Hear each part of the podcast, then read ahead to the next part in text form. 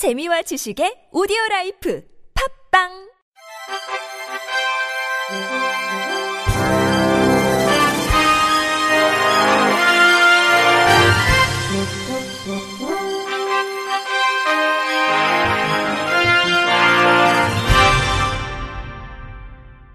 청취자 여러분 안녕하십니까? 5월 24일 목요일 KBS 뉴스입니다.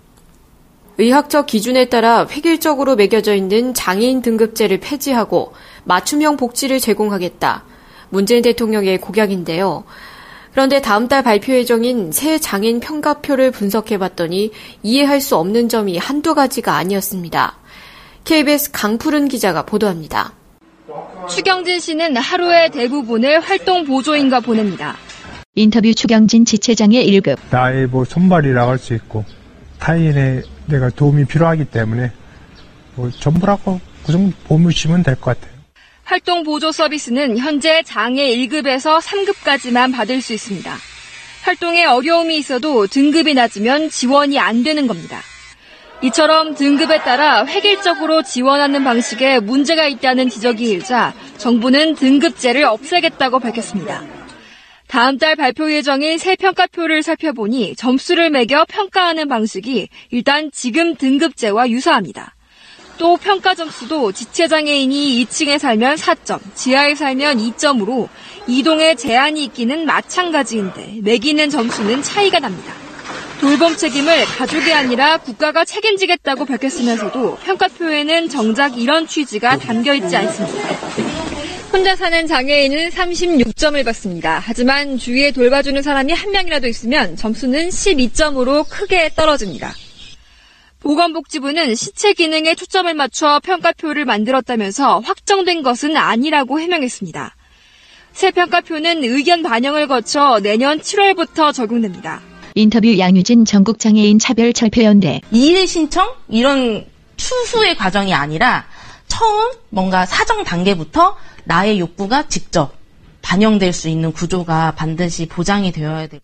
장애인 단체들은 또 영국이나 일본처럼 지원받을 서비스를 장애인이 직접 결정할 수 있도록 개정되어야 한다고 주장합니다. KBS 뉴스 강푸르입니다. 국가인권위원회는 정부의 강제 실종으로부터 모든 사람을 보호하기 위한 국제협약 비준 가입 권고 수용 의견에 대해 환영의 입장을 밝혔습니다.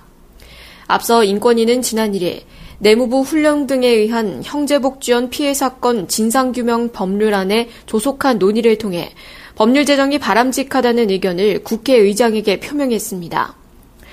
또한 향후 발생할 수 있는 국가기관과 그 종사자에 의한 반인권적 범죄를 방지하기 위해 외교부 장관과 법무부 장관에게 강제실종 보호협약 비준 가입을 권고했습니다. 이에 최근 법무부는 국가별 인권 상황 정기 검토와 국제인권조약기구 국가인권위원회 권고를 감안해 새 정부의 인권 존중 기조에 따라 강제실종 보호협약 가입을 추진할 계획이라고 밝혀왔고 외교부도 법무부와 협조해 필요한 절차를 진행해 나갈 것이라고 회신했습니다.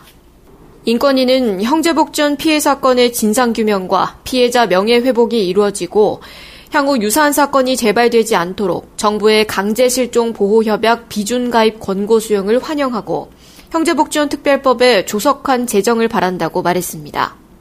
그린라이트가 국내외 대학생을 대상으로 국내 여행과 자원봉사를 함께 할 수 있는 하모니 원정대 참가자를 모집합니다. 하모니 원정대는 전국 주요 관광지의 장애인 관람 접근권과 관광 편의시설을 조사하고 무장애 여행 코스 개발 활동을 하는 대학생 대외 활동입니다. 2013년 1기를 시작으로 올해 6기를 출범하는 하모니 원정대는 그동안 조사되었던 중부권 관광지의 검증과 신규 관광지 검증을 병행해 기아차 초록여행 홈페이지를 통해 정보를 제공합니다. 오는 6월 30일까지 팀 단위로 장애대학생 2명, 비장애대학생 3명으로 모집하고 지원 동기와 장애인 관광에 대한 관심 등에 대한 공정한 심사를 거쳐 7월 4일 서류 합격자 발표, 7월 6일 화상 면접 실시, 7월 9일 최종 8팀을 선정합니다. 최종 선발된 8팀은 5인 1팀으로 활동하며 학예 방학 기간 내 발대 캠프, 해당 캠프를 포함한 9박 10일 일정에 참여하게 됩니다.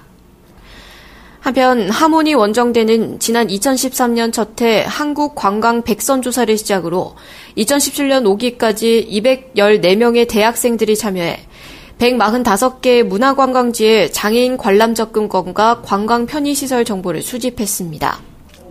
한국장애인재활협회가 한국국제협력단 코이카와 현지 파트너 기관인 WLC와 협력해 최근 드림시드 센터를 개소했습니다. 이는 ICT 훈련을 통해 베트남 장애 청년들의 일자리 창출 및 경제 자립을 지원하고자 마련됐습니다. 센터는 향후 3년간 장애인 IT 및 사회기술 교육뿐 아니라 상담 제공, 아웃소싱을 통한 일자리 및 재택근무 기회 제공 등 장애인 고용을 위해 다양한 종합 서비스를 지원할 예정입니다. 개소식에서 장애 청년의 대표의 소감을 발표한 응웬띠 탄 씨는 간절한 이 기회를 통해 직업훈련 후 스스로 생계를 꾸릴 희망이 생겼으며 앞으로 베트남 장애 청년을 위해 다시 내 여력을 사회에 환원할 수 있는 미래를 꿈꾸고 있다고 포부를 밝혔습니다.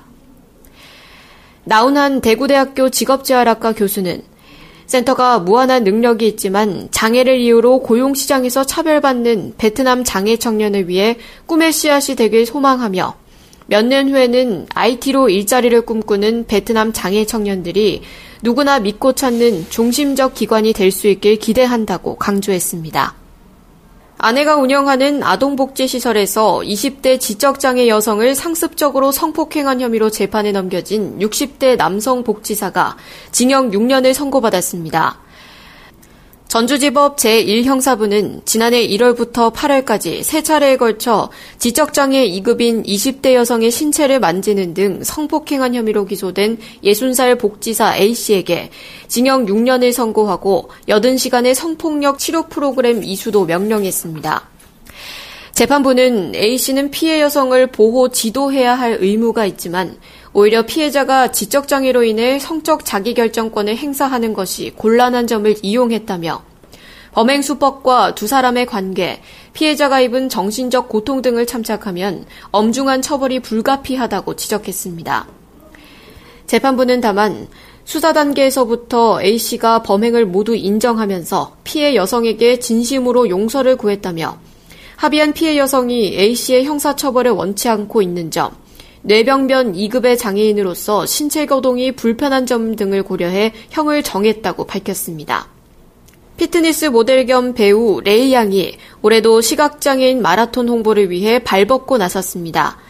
레이 양의 소속사 매그넘 엔터테인먼트는 레이 양이 3년 연속 제4회 시각장애인과 함께하는 어울림 마라톤 대회 홍보대사로 위촉됐다고 전했습니다.